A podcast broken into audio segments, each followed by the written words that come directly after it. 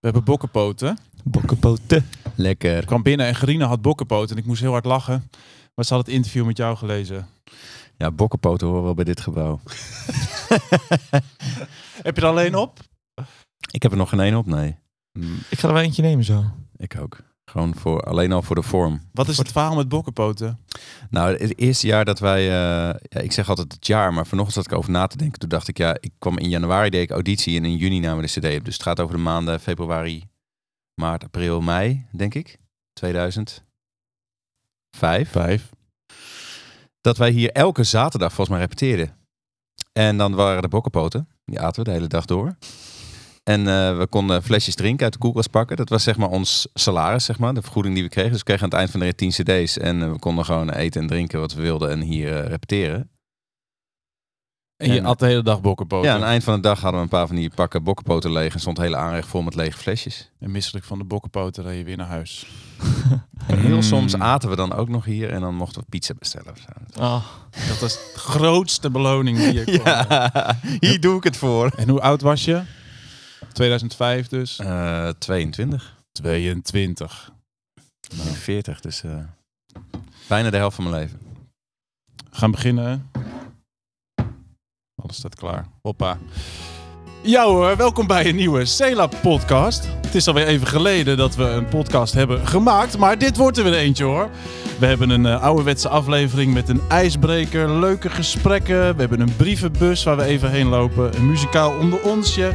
En deze keer heb ik ook voor jullie een dobbelsteen meegenomen jongens. Daar gaan we even mee eh, spelen. Een leuk spelletje. Hey, luister hier voor het eerst. Welkom. Als Cela schrijven we nieuwe liederen voor de kerk in Nederland. En in deze podcast bespreken we elke aflevering één zo'n Cela-lied.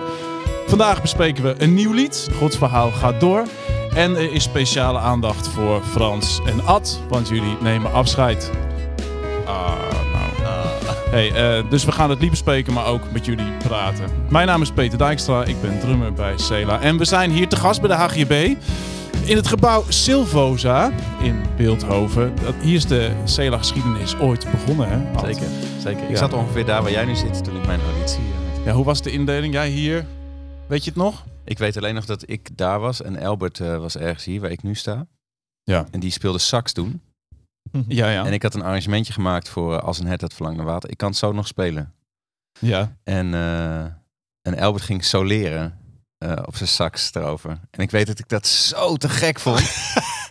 en de jaren daarna hoorde ik hem ook wel sax spelen. En dan Ja. was ik daar minder van onder de indruk. Ik dacht, oké, hij speelt ook sax. Maar in mijn beeld was hij echt de waanzinnigste saxofonist. eh. Maar ook omdat hij improviseerde, was dat een soort nieuwe wereld. ja, Misschien. ja, dat zou goed kunnen, ja. Ja, zo van, oh, hoe werkt dat? Je gaat gewoon iets doen. En En een dan- paar van die hele muzikale gasten ja. eh, waar ik dan mee mocht spelen. Ja, leuk man. We gaan er eventjes eh, goed naar kijken.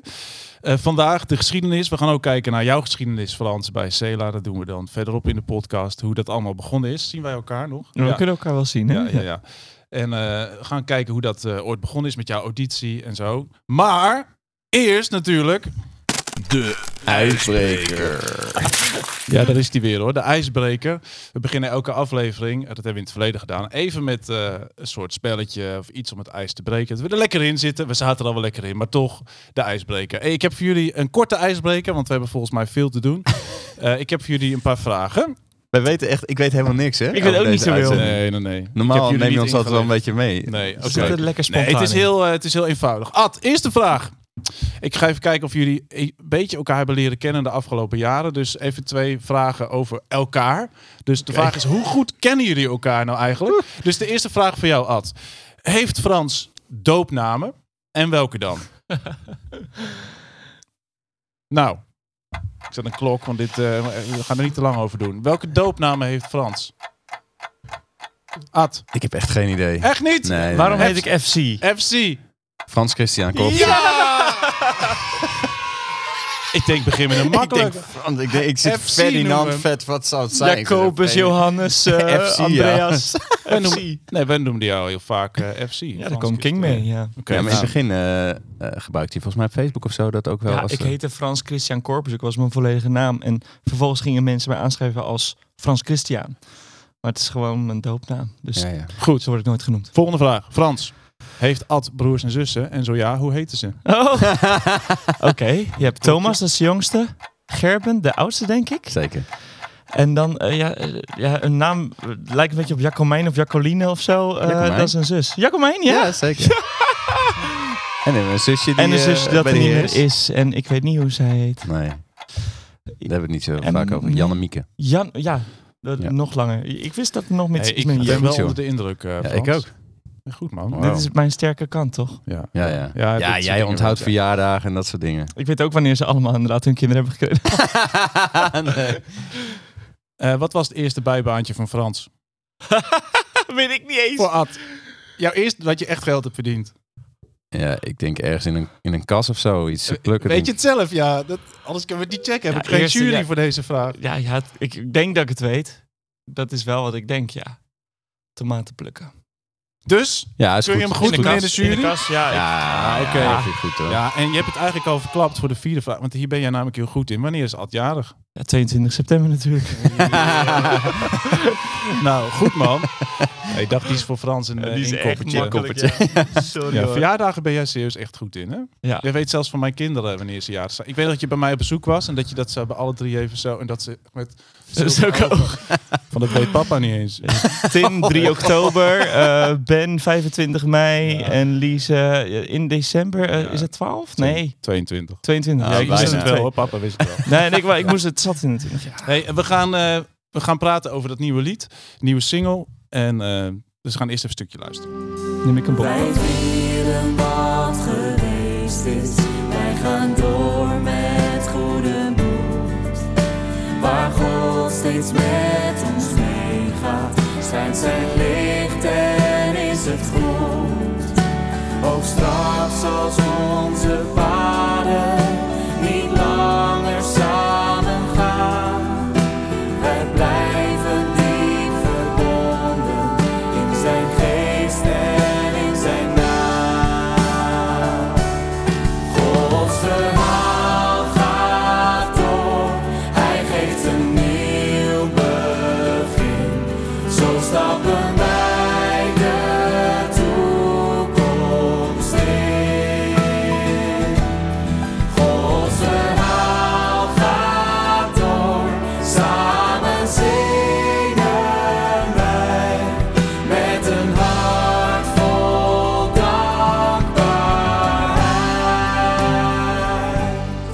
Ja hoor. Nieuwe single. Heerlijk. Jongens, wat is het idee bij dit lied? Kun je dat eens vertellen? Nou, ik, het begon denk ik wel met een soort afscheidslied. Hè? Afscheidslied. Het begon dat met het is- idee, dat is ook een werktitel heel lang geweest.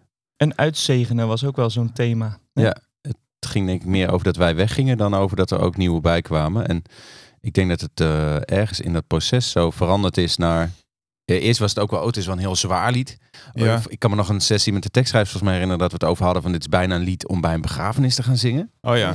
Zo nu onze wegen overleden. scheiden en eh, Ja, ja, ja. Maar de pijn zal doen en weet ik veel wat. Jullie hadden gezegd, we gaan eh, weg, we gaan de band verlaten. Er komt een soort overgangsmoment eh, in januari. Wisten we van tevoren. En misschien mooi om ook een lied te schrijven wat daarover gaat, hè, dat thema. Ja. En ook tegen elkaar gezegd van, ook mooi dat het breder is dan alleen maar jullie. dat het inderdaad. voor de kerk Ja, een lied zeker. is. Ja. Ja. Ja. En Eh, soms geef je een taak op en dan mag er vervanging komen. Dat ook die rol in de kerk kan het krijgen, ja. Ja. Nou, en dan even zoeken van wat zing je bij een afscheidsmoment. Tenminste, wat jij zegt, een voorganger gaat weg of mensen gaan het zendingsveld op. Of eh, kun je dan met de gemeente iets zingen van, hé, hey, we zien elkaar eventjes niet. Eh, maar we zijn nog steeds verbonden met elkaar. Ja. Maar, en ook, eh, dat is wat eh, Annie heel graag wilde, is het samenschrijven. Ik had haar gevraagd, hoe heb je dat proces ervaren? En daar heeft zij het volgende over gezegd. Nou, Peter, jij vroeg mij hoe ik het proces van het samen schrijven heb ervaren. Nou, als allereerste wil ik zeggen dat ik super trots ben dat het eh, gelukt is. Want het samen schrijven met zoveel mensen is best wel ingewikkeld. En ik weet ook toen ik dat riep van, oh, is het niet mooi om het samen te doen, dat, dat lied, dat niet iedereen meteen stond te springen. En ik moet zeggen dat ik zelf ook even uit mijn comfortzone eh, moest stappen, want ja, het is best een uitdaging en ik schrijf zelf ook het liefst alleen of met z'n tweeën. Maar eh, voor deze keer leek me het eigenlijk wel heel erg mooi. Want ja, we zouden ook voor de laatste keer iets eh, in deze bezetting gaan maken. En ik weet ook van mezelf, als je betrokken bent geweest bij een lied, bij dat nou, tot stand komen en het hele proces, dan is dat toch net iets specialer en dan heb je er wat meer gevoel bij. Dus het leek mij gewoon heel erg mooi en ook wel een uitdaging, moet ik zeggen. Maar daarom ben ik nou, des te blijer dat het, eh, dat het dus gelukt is. Ja, zij zei, het lijkt me heel tof om het echt samen te schrijven met de hele band. Hoe hebben Ja. jullie dat ervaren? Ja, ik vond het heel interessant, want we hebben dat wel eens eerder gedaan met ehm Danklied. En dan, ik denk dat we toen nog op een plek zaten waar we niet per se compleet uitspreken wat we mooier vinden of beter. Dat je toch een beetje te veel van jezelf inlevert. In die fase van band zijn, dat we dat nog niet durfden te zeggen. Ja, het was, elkaar. het was anders. Het was toen een moment van eh, samen zingen dat het een beetje iets ontstond. Volgens mij heeft uiteindelijk James er een lied van gemaakt. Ja. Eh, omdat het gewoon best chaotisch was. En nu, ja, ik, ik ben me een beetje terug aan het trekken. Zo van, laat die hoofdlijnen maar eerst ontstaan. Ja, En dan ga ik daarna wel heel kritisch zijn. En Ja. echt voelen van, ben ik hier blij mee of niet? Ja. Maar ik vond het een best wel oké proces. Hij voelt dat, dat we dan elkaar beter leren kennen. eh, Dat het ook beter gaat om dus inderdaad dan aan te geven... ik vind het niet zo mooi of ik zou het anders doen. Die Ja, die- vrijheid heb je wel. ja, eh, die veiligheid is er vooral. Ja. Ja. Ja, ik, eh, de grap was dat op een gegeven moment de rollen omgedraaid waren. Want ik heb eh, heel veel geroepen van we moeten meer samen schrijven. eh, daar wordt het echt beter van. Dan kun je elkaar versterken. en op een gegeven moment eh, was... En, en Annie, die houdt er, Anneke, die houdt er heel erg van om in er eentje Ja. te schrijven. Of met één ander, maar het liefst gewoon in haar eigen bubbel achter de piano of gitaar een beetje te spelen met de melodie en tekst. En nou was zij degene die zei, we gaan het samen doen. Ja, en ik ik zei van, ja, nee, maar dit gaat niet werken met z'n allen. En ik vond het, ik vond het lastig, want ik weet nog de eerste sessie. Er zijn er, als je iets met z'n negenen wil doen, of met z'n zevenen wa- waren we toen. Ja. Ja, er, moet iemand naar voren stappen en ik ga dan toch een beetje naar achter. Ja. En dan hoor ik dingen en ik, nou, ik word hier niet blij van. Maar ja, en ik was ook iets later volgens mij bij de eerste sessie. Hm. Maar dan ga ik thuis zitten en dan thuis komen al mijn ideeën. Maar nee, we zouden het samen doen. Dus ik drop dat dan in de appgroep en dan zitten we allemaal, nee, laten we het met z'n allen doen. En ik denk, oh help, hoe gaan we het met z'n allen doen? Hey, maar uiteindelijk is het wel gelukt. Zeker, Zijn jullie blij met het eh, resultaat? heel blij. Wat vind je ervan? Waar word je blij van? Als ik het zing, word ik wel blij van het samengevoel. Ehm, Ja. Ben, ik, ik ben er niet super enthousiast over, maar soms komt het bij mij ook pas later. Ja, ja, ja. Ja. Nou, het is in ieder geval een mooie markering even van dit moment. We Zeker. zingen in het eh, lied dank, over dankbaarheid voor wat geweest is. En met goede moed vooruitkijken. Eh, wel leuk om daar inderdaad tijdens de podcast ruimte voor te hebben. Om da- dankbaar terug te kijken. Eh, wel leuk om nog even nog specifieker hier naar die eerste tijd te gaan van de HGB. Dat jullie hier inderdaad begonnen zijn. Dat begon allemaal dus, nou, kun je dat eens vertellen? Hoe begon die geschiedenis? Even in een notendop, we hebben het al vaak in de podcast over gehad. Eh, Maar neem ons eens mee. In deze ruimte, deze plek. De HGB had hier al een hoofdkantoor en hadden toen volgens mij ook nog een aantal regiokantoren. En eh, hadden een eigen liedbundel ook, eh, die ze gebruikten op jeugdverenigingen en vakanties en weet ik veel wat. En die was wel aan vernieuwing toe. Het grap is dat ik op mijn jeugdvereniging vroeger ook uit op toonhoogte zong. Hmm. Maar uit dus die oude versie. En toen moest er een nieuwe komen.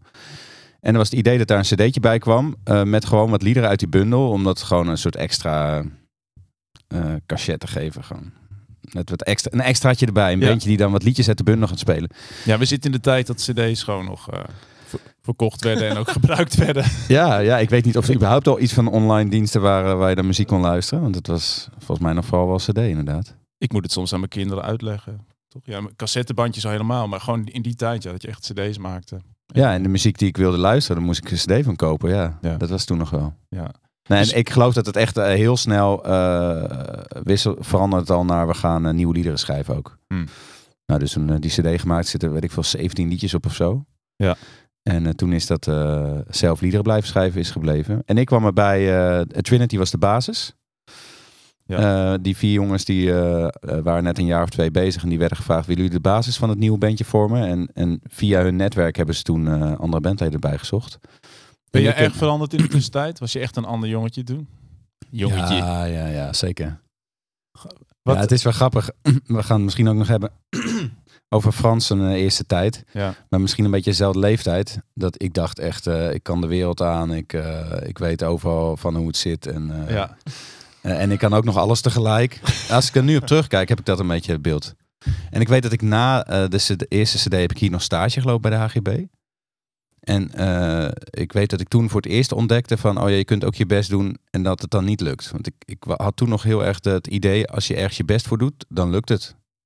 Een soort jonge naïviteit. Of niet Ja. iets verkeerds Ja. te zijn misschien. Nee, nee, maar de, de- nou ja, ergens in die fase van mijn leven Ja. zat ik wel toen. Ja. Maar als jij, want je zat dus hier, waar Ja. ik nu zit. En je, zei, nou, je zou nu een stoel pakken en naast jezelf gaan zitten. En je zou jezelf even de armen om de schouders slaan. Wat zou je dan tegen jezelf zeggen? Ah, geniet ervan. Ja, Ja, zo. had je dat meer willen doen dan achteraf? De meer ervan genieten, dat je dat zegt? Of meer dat je meegeniet met je jonge ik? Is dat het? Ja, misschien een beetje allebei. Ik denk dat ik wel heel erg ervan genoten heb ook. Ja. En ehm, Waar genoot je van? ja, we waren gewoon aan, het s- aan het spelen. Ja, dus ook muziek aan het spelen, maar ook gewoon als een soort kinderen waren we aan het spelen. Ja. En, eh, en, en we mochten bokkenpoten eten en drinken wat we wilden. En er kwam een cd uit die ook nog eens direct naar een paar duizend mensen zou gaan. ja, het is een droom voor veel jonge muzikanten. En, en het lied wat ik zou, s- het eerste lied wat ik schreef, Kom Heilige Geest, samen met Hans, Ja. kwam gelijk in een bundel en op een cd. Dat Ja. is toch niet normaal? Ja. En zo, dat, eh, zo ervoer ik dat toen ook al wel. Van dit is wel echt heel bijzonder. Dat je gelanceerd werd als muzikant ook. Eerste optreden was volgens mij op een HGB-dag ergens met een zaal vol jongeren. Moesten we gelijk voor een volle zaal spelen. Vond je dat spannend? Dat, dat weet- kan me niet meer herinneren. Het was voor jou niet gekoppeld aan, oh, kan ik dit of stress? Eh, Nee, het voelde nee. wel oké voor je. Ik, allicht dat ik het wel spannend vond, maar ik heb daar niet eh, dat soort herinneringen aan. Nee. Ah, en, en het, eh, we hadden toen Albert, dat was een grote entertainer natuurlijk. Dus die, Die nam je wel mee. ja, ja, ja ik, hoefde niet, eh, ik hoefde niet vooraan te staan, zeg maar. Ik denk dat dat wel scheelde. Ik kan me voorstellen, hij is zo waap, aanwezig qua energie en enthousiasme, dat dat een lekkere golf is om in mee te bewegen op Ja. zo'n podium. Ja, Ja. ja. en Niek net zo natuurlijk. Ja. eh Niek en Albert die samen daar toch wel een beetje de boel eh, runden. Ja.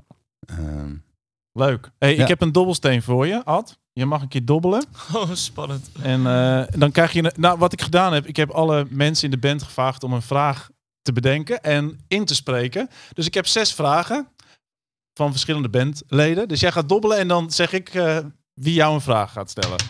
Welk nummertje? Eén. Eén. Oké, Eén. we gaan luisteren naar eh Toops. Komt-ie. Hey Peter, Ad en Frans. Hey, ik ben heel benieuwd, in al die jaren dat we gespeeld hebben samen, wat jullie favoriete locatie of kerk is waar we gespeeld hebben. En waarom natuurlijk. Groetjes, Toops. Je favoriete kerk. Van al die jaren, al die verschillende kerken. Ik weet niet, eh, weet ik niet zo goed. Eh, waar ik wel gelijk aan moest denken, is eh, de avond nadat wij live in Groningen opnamen, speelden wij in Apeldoorn.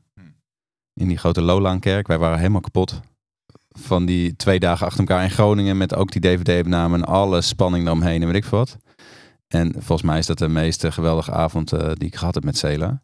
En wat ik wel tof vind aan die kerk, ik moet ook aan Zwolle denken, vind ik ook echt te gek met die consistorie en dat we dan zo die trap afliepen met eh, als alles duister is. Ja. Maar in, in Apeldoorn die kerk, daar zingt iedereen naar elkaar toe. Dus ik heb daar ook altijd het idee gehad dat het dat, eh, dat samen zingen echt zo Ja. zo'n bak eh, samenzang. Maar dus ook inderdaad gekoppeld echt aan je ervaring daar, je gevoel, wat je daar hebt meegemaakt. Ik hoor je niet meer via de koptelefoon. Ja, nu wel. Ja, hoor je me nog? Ja, ja. Lekker. Nee, dus ook gekoppeld aan je ervaring. Gewoon wat je daar hebt meegemaakt. Zo'n ja. avond dat je dat nog weet. Ja, ik denk toch wel, ik ben benieuwd Frans naar wat jouw eh, favoriete locatie, maar het is voor mij denk ik wel snel gekoppeld aan herinneringen. Ja, tuurlijk. En Ja. Frans, kop, kop jij hem ook even in. Wat is jouw Goh. favoriete kerk? Ja, ja, ik denk dat ik dan toch ook weer ga kijken naar de laatste tijd dat ik me zo vrij voelde dat ik elke hoek van het podium durfde te benutten. Hmm. Dan ga ik denken aan plekken waar het podium heel groot was, want daar kon ik die uiterste hoeken pakken, zeg maar, Ja. en dicht bij de mensen zijn. Dus ik kan niet zomaar één locatie bedenken. Al geniet ik wel van de kerk in Delft. Die is heel licht en wit van binnen. De kerk in Harderwijk, die is licht en wit van binnen. Ik vind Ja. het heel mooi als het groots is en toch licht. Nou ja. Maar ja, wat jij zegt, die trappen bij Zwolle en die kaarsen vasthouden, iets van sfeer. Ja. Ja. Ja, dus dat is mooi hè. Hoe dan op een gegeven moment, als je ergens heen rijdt, her- stapt zo'n kerk in en al die herinneringen van al die verschillende avonden op al die verschillende plekken in Nederland. Ehm, dus jouw, als ik nou vraag, wat waren je grootste genietmomenten? Was dus bijvoorbeeld ook wel die avond na Live in Groningen. Zou je nog meer kunnen bedenken? Zegt in het begin was het het idee van, bam, daar gingen we, werden gelanceerd als muzikant. Wat in de loop Ja, van ik- Cela, wat waren... Ik, de, de, de CD Ik zal er zijn. En de tour daaromheen is denk ik wel ook een van mijn hoogtepunten. Ja. Omdat eh, toen ging het met Kinga gewoon heel goed. Want Mm. Ze was wel ziek, gediagnosticeerd. Hele heftige kersttour wel. Want we dachten, oh, ze kan elk moment eh, nu de tour afbreken. Wie gaat haar vervangen? Eh, vrienden en familie van haar kwamen nog naar de tour, want voor je het weet was het voorbij. Hmm. We zongen die altijd bij u en dan zei zij, al bezwijkt mijn lichaam en dan de rots van mijn bestaan. Pff, mega heftig, maar daarna ging het eigenlijk heel snel heel goed met haar. En we voelden allemaal heel sterk, oh God draagt ons en eh, wat is het geweldig. En we schreven allemaal gave liederen, breng ons samen en zo staat er ook op volgens mij. Hè?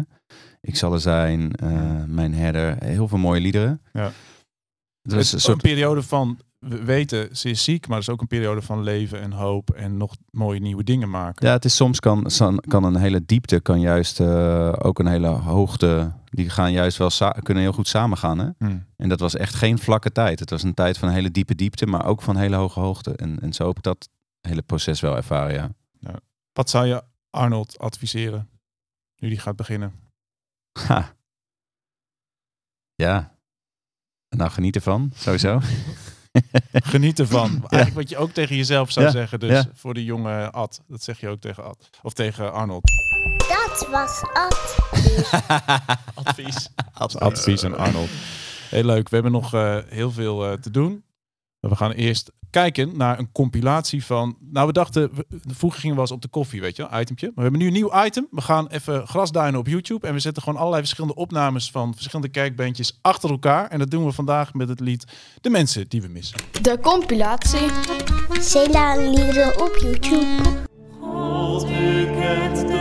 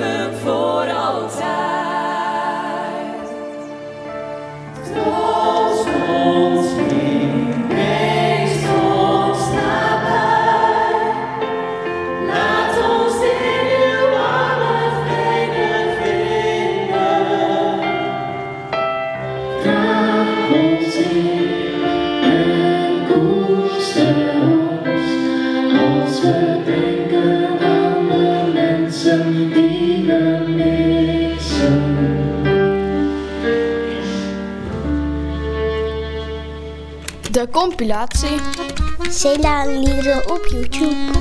Ja, we zijn weer terug hier in het gebouw Silvosa van de HGB, waar de Cela-geschiedenis ooit eh, begonnen is. En we hebben net gekeken naar een compilatie van de mensen die we missen. Een clip die we een tijdje terug hebben gemaakt. Inmiddels is er weer een nieuwe clip van een nieuw lied. Gods verhaal gaat door. Die clipopname hebben we... eh, kun je iets vertellen over die clipopname? Als mensen Ja, nou gaan ja. kijken, wat zien ze dan? Nou, we zaten met z'n allen in de studio in Duitsland, waar we eh, in één dag het lied hebben opgenomen en in één dag de videoclip. De En- studio waar we eh, hoeveel albums opgenomen hebben? Vier minstens. Ja, volgens Denk mij wel, ik. ja. Denk ik wel. Ja, een hele fijne plek waar we allemaal slapen, samen eten. Eh, en wat zie je? Ja, je ziet ons eh, lopen buiten. Buiten de boerderij, buiten de studio. eh, onderweg. Maar niet met z'n zevenen, maar met z'n negenen. Dus eh, Lars en Arnold, die nu eh, vast bandlid zijn, die werden al betrokken in dit lied. Ja. En eh, vervolgens zie je ons ook in eh, de hoofdruimte van de studio. Kijken we elkaar aan, zingen we dat lied eigenlijk ook elkaar wel een soort van toe. Ja. En het mooie is dat die eh, dynamiek tussen ons negenen Hmm. ook weer vertrouwd voelt. En Ja, we gaan nu al wel weer uit elkaar, soort van. Maar Ja, dat weet je wel als je het kijkt. Maar er staan natuurlijk camera's omheen. Dus dat is gewoon een setting dat we gaan opnemen. Maar het voelde ook wel alsof het echt het was niet een soort. eh, het voelde wel echt op dat moment van we zijn het nu met elkaar aan het zingen. Het is niet Ja. een soort even puur voor de camera. Het is was wel een moment. Het is gek eigenlijk. Hè? Het is niet zo van er waren zeven bandleden en dan gingen wij weg en er zijn er twee nieuwe. Maar je hebt een soort fase dat wij met z'n zevenen waren. Er is nu een fase dat we met z'n negenen zijn. En straks zijn jullie weer met z'n zevenen. Ja. Voor mij voelt het veel meer zo. ja, het Ja. is een eh, heel erg eh, organische overgang of zo. Ja. Leuk. Mooi. Dus dat is zo'n moment eh, van overdragen. Nou, we zijn een paar van die momenten. Op deze podcast kijken we terug. We hebben natuurlijk het vriendenconcert waar we nog eh, het stokje overdragen. Ja. Hè? Maar toch het voelt ook wel lang geleden dat je het hebt aangegeven. Je hebt al een jaar geleden gezegd van eh, ik ga ermee stoppen, Frans. We Ja, hebben een podcast toen gemaakt met kerst, weet ik nog. Dat heb je het verteld. Ja. Hoe is het afgelopen jaar voor jou geweest? Eh, voor mij eh, wel heel helder en duidelijk wat er ging gebeuren, maar voor de mensen om me heen eh, niet. Dus ik krijg heel vaak de vraag, hè, moet je nou nog met Cela, weet je, of ben je nou nog niet klaar? Ja. Dat, dat blijft moeilijk om uit te leggen. Want ik kan zeggen, ja, ik heb mijn laatste concert gehad met fysiek publiek, maar er volgt nog een videoconcert. Ja. Dus als ik dan zeg, ja, maar ik heb nog één concert. Hé, maar je had je laatste toch al gehad? Heb Nou je ja. een soort vier, vijf afscheidsmomenten. Ja, weet je, je hebt een tour gehad, maar dan ga je alsnog wel de studio in. Dus komt er nog een clip die het super. Doet, weet je. Dus, hé, maar jij was toch weg bij Cela? Nu zing je dat lied van die mensen die we missen Ja. nog. Ja. Ja, dat...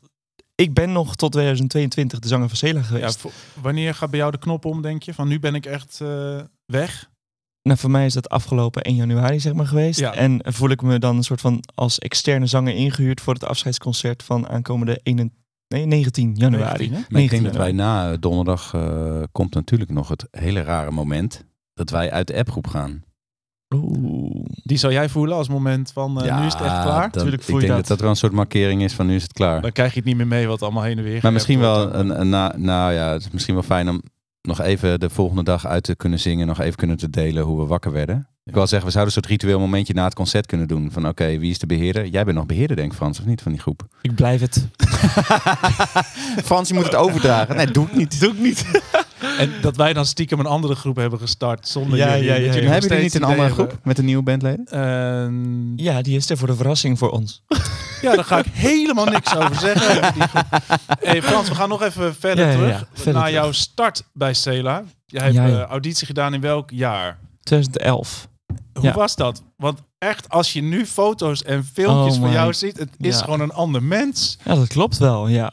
En tegelijkertijd echt ook dezelfde. Ja, Maar ik was ook 22 toen ik eh, begon. Net getrouwd. Deed ontzettend veel in de kerk, voor de kerk, met de kerk, eh, met muziek, eh, koren, Hm. workshops, Oh, zangles. man, ja.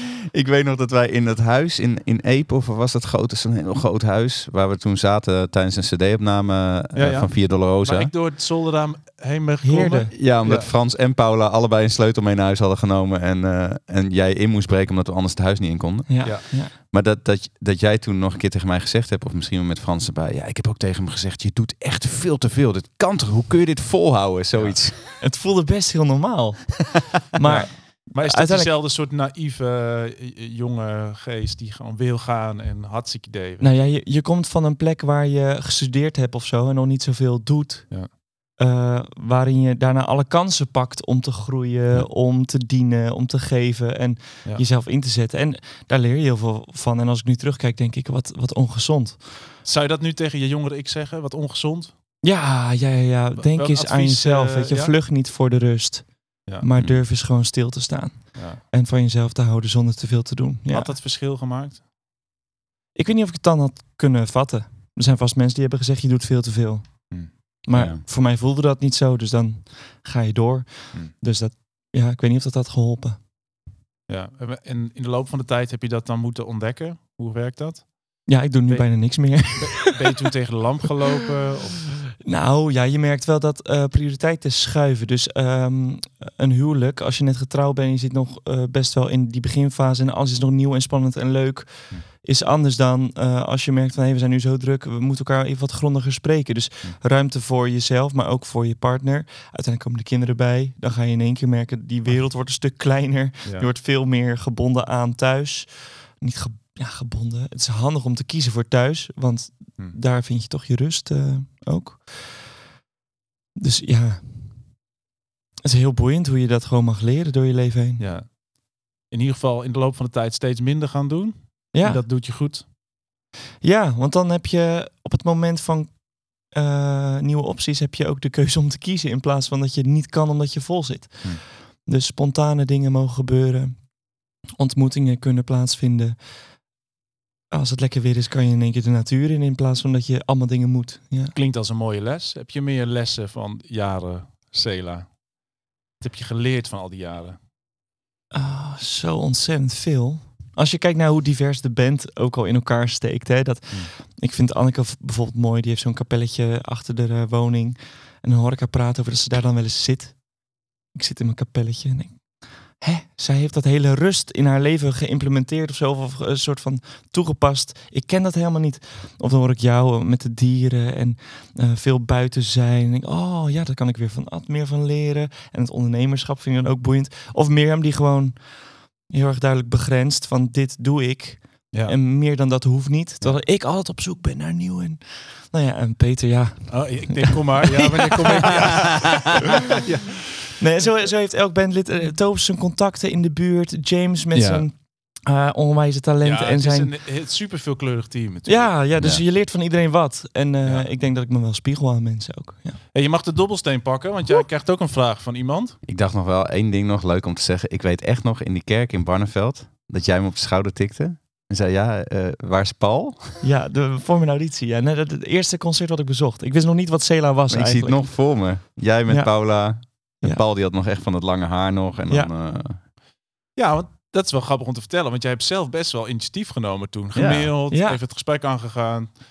Ja, het was heel apart. Ik kende één lied. Zie hoe Jezus leidt van mij. Ja. En dat zongen wij met Pasen. Dus dat moest ik oefenen. En toen keek ik dat filmpje op YouTube. Ik denk, zo, dat is een goede band. Dat Ja. zit goed in elkaar. En in Nederland? Dit ken ik helemaal niet in Nederland. Ja. Dus toen ging ik eh, naar de website. En iemand had wel eens gezegd... eh, ja, Cela, moet je, moet je eens naar kijken. Gewoon wat, wat dat voor je is. Ja. En ik zat heel erg in de kerkmuziek al. eh, maar dit kende ik niet. Hm. Eh, en toen keek ik dat en toen zag ik op de website dat de zanger weg was. Albert. Die had net besloten om te stoppen. 2010 was hij gestopt. Dus ik had een mailtje gestuurd. Hoi, ik ben Frans, ik hou van zingen en ik zie dat jullie geen eh, liedzanger meer hebben. Slaap maar. Hebben jullie ook Weet dat je welkom bent. Nee, Er staat een filmpje van Frans. Die Ja, ja. ik opgezocht. toen. Nou ja, blijkbaar heeft Eline van Tobias toen. oh, dat had je zelf niet erin gezet? Nee, ik heb niks gestuurd. Oh, maar dat gingen gewoon zoeken op Frans Christian Korpershoek. ja, op YouTube. En ja. eh, toen kwamen we allemaal leuke filmpjes Met een muts op. En toen zeiden we wel, dat is wel een jonge, frisse, Ja. energieke Ja. gast. Ja. Dus, en dat eh, is wat, eh, wat Paul dan ook zei. Hé, hey, we gaan naar de dobbelsteen. Ja, de dobbelsteen, sorry. Eh, vijf. vijf, dat is eh Mirjam Oh, Mirjam. in de auto. Hi, Mirjam hier. Stel je voor, iemand in je omgeving is niet bekend met Cela, eh, wil graag weten wie we zijn en vraagt je om een YouTube-link. Welke video stuur je dan door en waarom? Zo. Snap je de vraag? Ja, ja, ja, ja, ja. Grappig. Ik denk, ik denk grappig genoeg aan dat, het, dat ik wil dat het een soort van indrukwekkend is. Het ligt ook wel aan de persoon die het vraagt. Dus ik kijk wel even naar de achtergrond. De eerste indruk die ik had was eh Nederlands Zingdag Gloria God. Zo van, dat is... Of, of we hebben ook live in eh, Groningen heb ik hem ook gedaan. Hebben we hem ook gedaan. Maar dat is energiek. Samenzang, dan snappen mensen dat ook wel. Want als ik, eh, wanneer ik u niet vind, zou sturen... of eh, mijn god, mijn god, waarom verlaat u mij... dan denk ik dat mensen een heel erg treurig idee krijgen van, eh van Cela. Ja, in de vraag zit ook verborgen van wat typeert voor jou dan inderdaad Cela. Ja. En dan hoor ik toch wel die samenzang. Ja, samen, samen eh, kerk, ja, kerk zijn in de breedste zin van, hoe zeg je dat, met zoveel mensen eendrachtig zingen of zo. Ja. Dat, glorie aan God, dat is dan God centraal stellen. Ja, daar moest ik aan denken. Mooi. Ehm, wat ehm, is jullie momentje... Hebben jullie een mooi moment samen gehad? Waar jullie echt eh, een mooie herinnering aan hebben? Onwijs veel. Heel veel, ja. Moet kiezen. Het is wel leuk dat wij nu afsluiten met een lied wat we samen ook eh, zingen. Ja, Ja. dat vind ik wel heel tof. En, Ja, en- geen plek waar u niet bent. Ja, Eh, ja. Ja. Dat is natuurlijk niet nog een officieel Cela-lied, maar wij zingen dat wel. Ja. Ja, de grap is ook dat dat eh, voor de mensen die in het najaar bij de tour waren, die hebben dat lied toen gehoord. Ja, dat was gewoon, wij zijn nieuwe liederen aan het schrijven en we gaan soms nieuwe liederen testen tijdens concerten. Dus Mhm. dit nieuwe lied was ook klaar genoeg om te testen. Oké, wie gaat het zingen? Nou, Frans zingt het. Nou, dan gaan we een koortje erbij doen. Dus Mirjam doet dan de alt en ik zing de tenor. En Mirjam zegt, oh, misschien moet jij gewoon alleen zingen. Dus binnen een kortste keren zongen wij opeens met z'n tweeën een lied. Wat dan gaat over eh, waar ik ook ga, ik ga met u mee. En wat opeens helemaal over afscheid nemen en een nieuwe weg inslaan gaat. Dus dat is wel bijzonder. En die Ja. zingen we donderdag ook.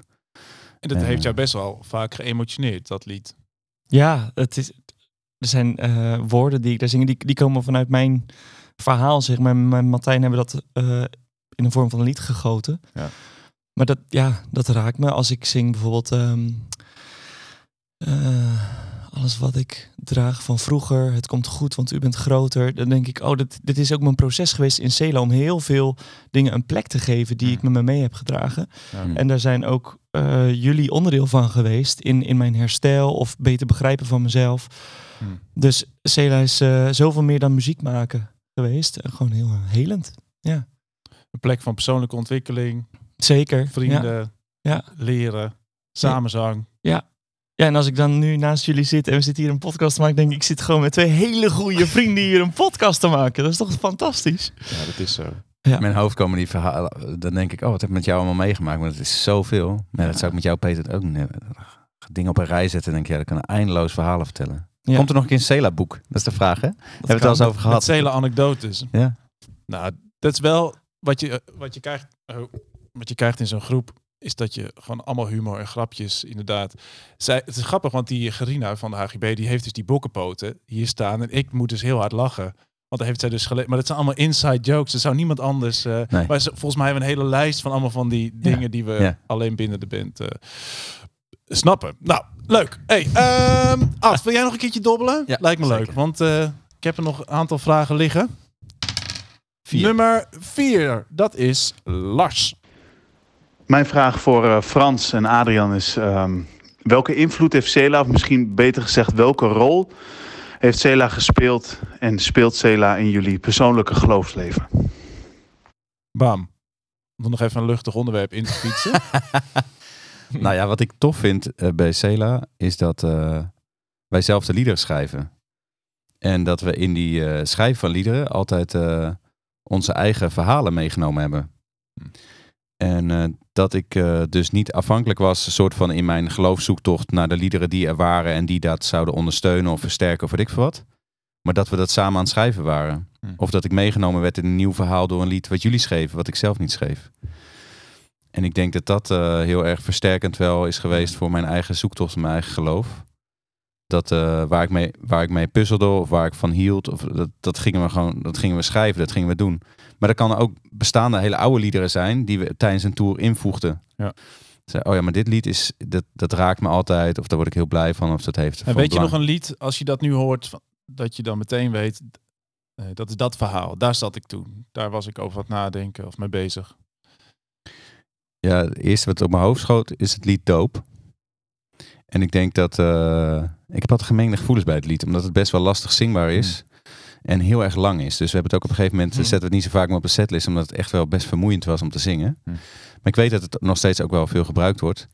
Ja, ehm, in die tijd dat ik nog alles wist hoe het zat... wist ik dat de kinderdoop de enige ware doop was. En ik kon het ook precies uitleggen. En dit lied is wel ontstaan in een periode... eh, het ga- eh, dat het veel meer gaat over... eh, hoe zeg je dat? Eenheid. Ja. Of verbonden zijn met elkaar. En niet elkaar afvakkelen op de details. Hm. Maar elkaar vinden in, in, in Jezus, in, eh, in elkaar. Ik denk dat dat wel een heel belangrijk eh, ding voor mij was. Plus dat we een heel moeilijk thema bij de kop pakten. Hm. Zeiden ja, maar hier gaan we onze vingers niet aan branden. Dus, nou, misschien is dat dan juist een thema om een keer wel te gaan doen. Ja. En dat is ook wel een manier waarop ik in het leven wil staan. Zo van Hm. de spannende dingen niet uit de weg gaan, maar eh, eh, hoe spannend ook. Is stoppen spannend? Ja, zeker. Ja, en ik voel de laatste maanden meer dan eh, de maanden daarvoor, toen ik het net besloten had. Dat ik denk, oh, wat komt daarna? En wat laat ik los? Help. Ja. Want wat was het goed en heerlijk. En ehm, ik twijfel niet.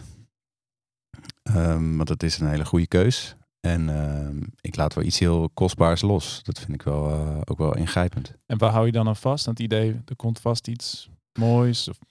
Ja, ik, ik heb een tijdje gedacht, dat, eh, zo van, oh help, straks is het eh, mooiste van mijn leven geweest, weet je. Ben ik veertig en dan... eh, Nee, man. Precies, en die omslag, dat ik dacht, oh nee, er komen altijd weer nieuwe dingen. En dat, zo heb ik het ook, ook mijn Cela-tijd en ook de rest van mijn leven wel beleefd.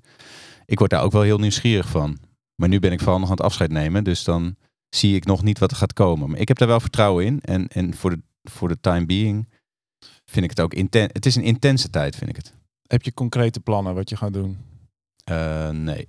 Nee, en ik denk ook dat eh Willeke, mijn vrouw, het ook fijn vindt dat ik niet eh, alle vrijdagen weer vol fiets met andere dingen. Ja.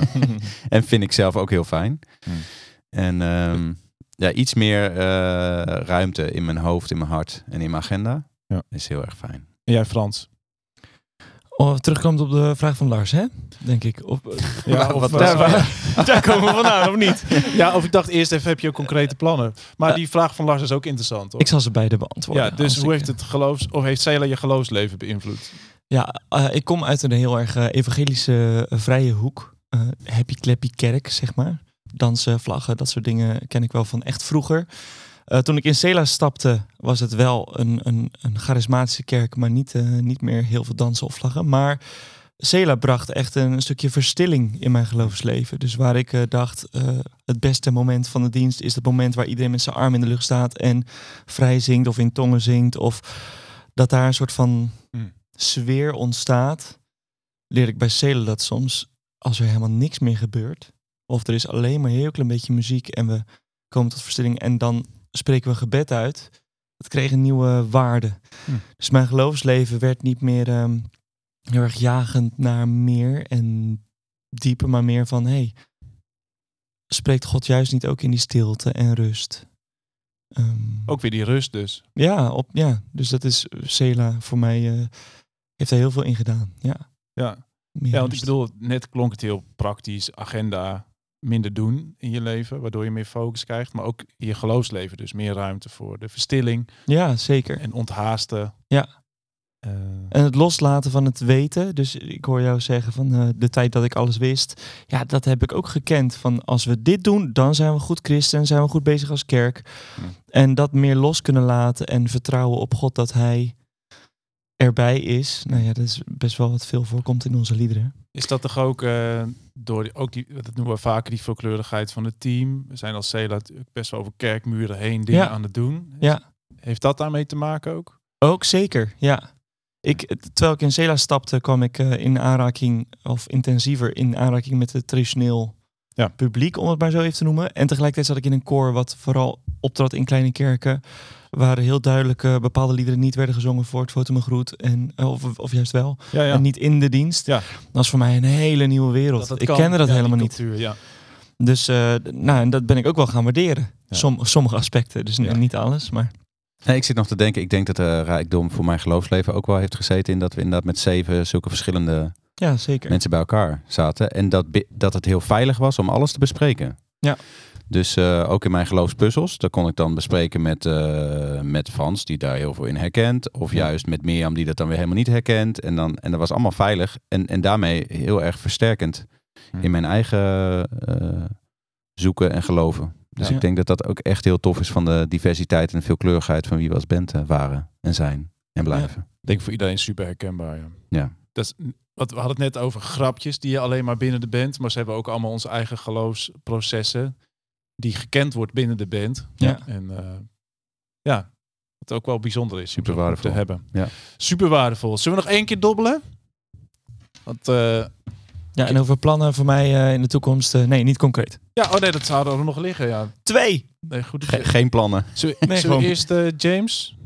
James op nummer twee. Oh, leuk. Eh, die plannen is wel leuk hoor. Zullen we dat straks nog even aftikken? Ja, maar die heb ik dus oh, die niet. heb je niet. Oh, die hebben we nu afgetikt. Oké. Ach, Mooi hè? Oké, gaan we naar James. Welk Sela-moment zou je opnieuw willen doen Oh. en waarom?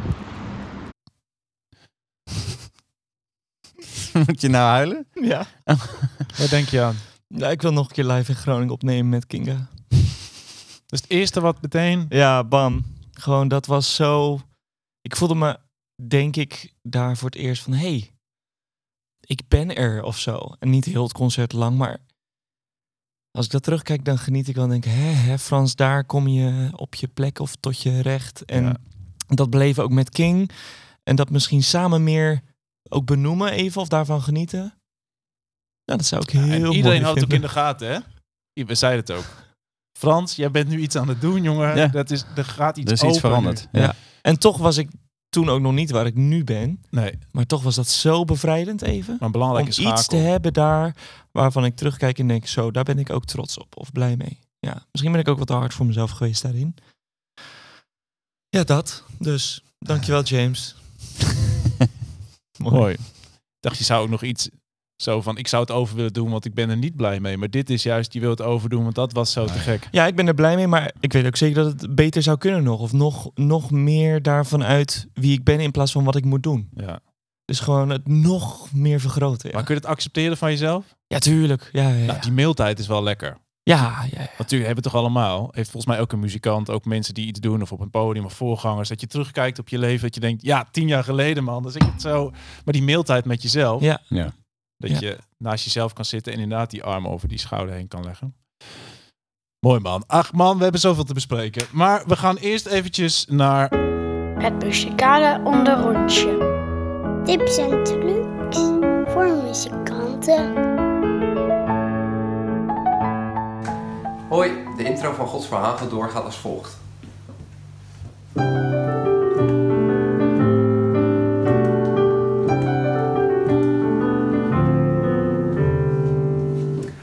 Toetsenisten, ik kan me voorstellen dat je denkt, wat speelt hij daar precies? Ik zal hem langzaam nog een keer herhalen.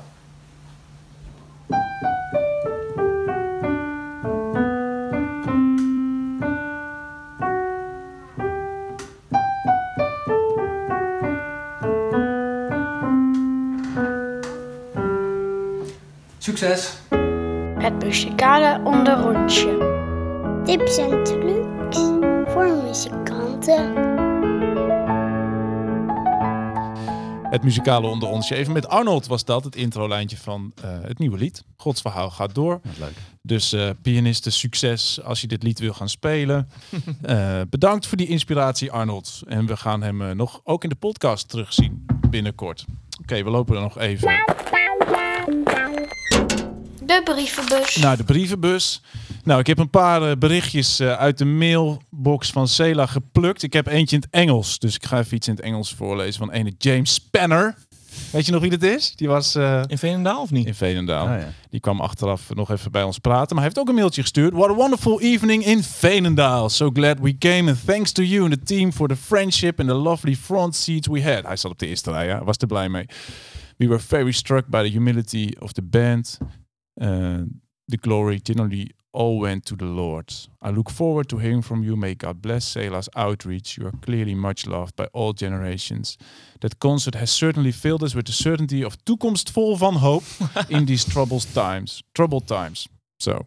Maar verstaat hij Nederlands dan, weet je dat? Nou, volgens mij niet helemaal. Maar hij kwam na afloop naar me toe en hij zegt wat te gek dat hier alle generaties zitten. En hij proefde wel van alles van de liederen en af en toe pikte hij wat woordjes eruit. Ah, ja. En die mensen hadden een fantastische avond. Nou, toch leuk dat het... eh, Ik vind het ook altijd speciaal als mensen onder YouTube-video's reageren in het Engels. Van ja, ik, ik weet niet wat jullie zingen, maar het raakt me wel. Vind ik dat Mm. mooi. Ik heb nog een berichtje van Jorine Bolt in Nederlands. Goedemorgen allemaal. Wij hebben in Putten genoten van jullie concert. Wat was het een feest. We gingen te ere van de beleidenis van onze oudste twee kinderen. Mm. En hebben van A tot Z genoten. Een paar opmerkingen van onze kinderen. Ik heb nog nooit zo hard gezongen, zei iemand. En dit was de eerste keer in mijn leven dat ik echt gevoel kreeg bij mijn geloof. Zo mooi. Nu luisteren we sowieso vaak naar jullie. Maar nu natuurlijk extra. En heeft het nog meer betekenis omdat we jullie gezien hebben. Wat mogen jullie samen op het podium God loven en prijzen. En jullie plezier en liefde te zien. We zijn heel blij dat we Frans en Adriaan nog konden meemaken. We gaan jullie wel missen hoor. Mm. Zegt Ah. Jorine. Mooi. In zo'n berichtje ook even de verschillende generaties. Ja. Ja. En dat ze jullie toch ook gaan missen. Heb je dat veel gehoord? Van mensen? Ja. De mensen die we missen. Ah. Nou ja, ik, ja, ja, ik, ik krijg bijna nooit berichtjes van mensen of zo. Hè. Ik zit een beetje een rol in de schaduw wel. En voor mij was het wel speciaal dat de mensen eh, naar me toe kwamen om dat nog te zeggen. Ik heb dan toch het idee, en volgens mij is dat wel oké voor me, maar dat heel veel mensen mij amper doorhebben. Hm. Maar dat blijkt dan even niet zo te zijn. Het is toch wel een lekker idee. Het is bijna als iemand... eh, ja, het is een beetje een kromme vergelijking. Maar als iemand overlijdt en dan bij de begrafenis komen opeens allemaal Ja. hele mooie... Het is zo'n fantastische man en hij heeft het zo... Dat je denkt, zeg dan, heb je dat ook tegen hem gezegd toen hij nog leefde? Ja. Maar misschien zo'n moment van dan stop je en dan gaan opeens mensen zeggen wat ze hebben Ja, gewaardeerd. ja, ja. Heb jij dat ook zo ervaren, Frans? Of dat Nee, ik krijg altijd berichtjes. Ja, heel- man, ja, tuurlijk. Ja. Heel veel. Oké. Hey, eh super mooi. We gaan hem afsluiten. Dat was hem hoor. Hey, bedankt jongens.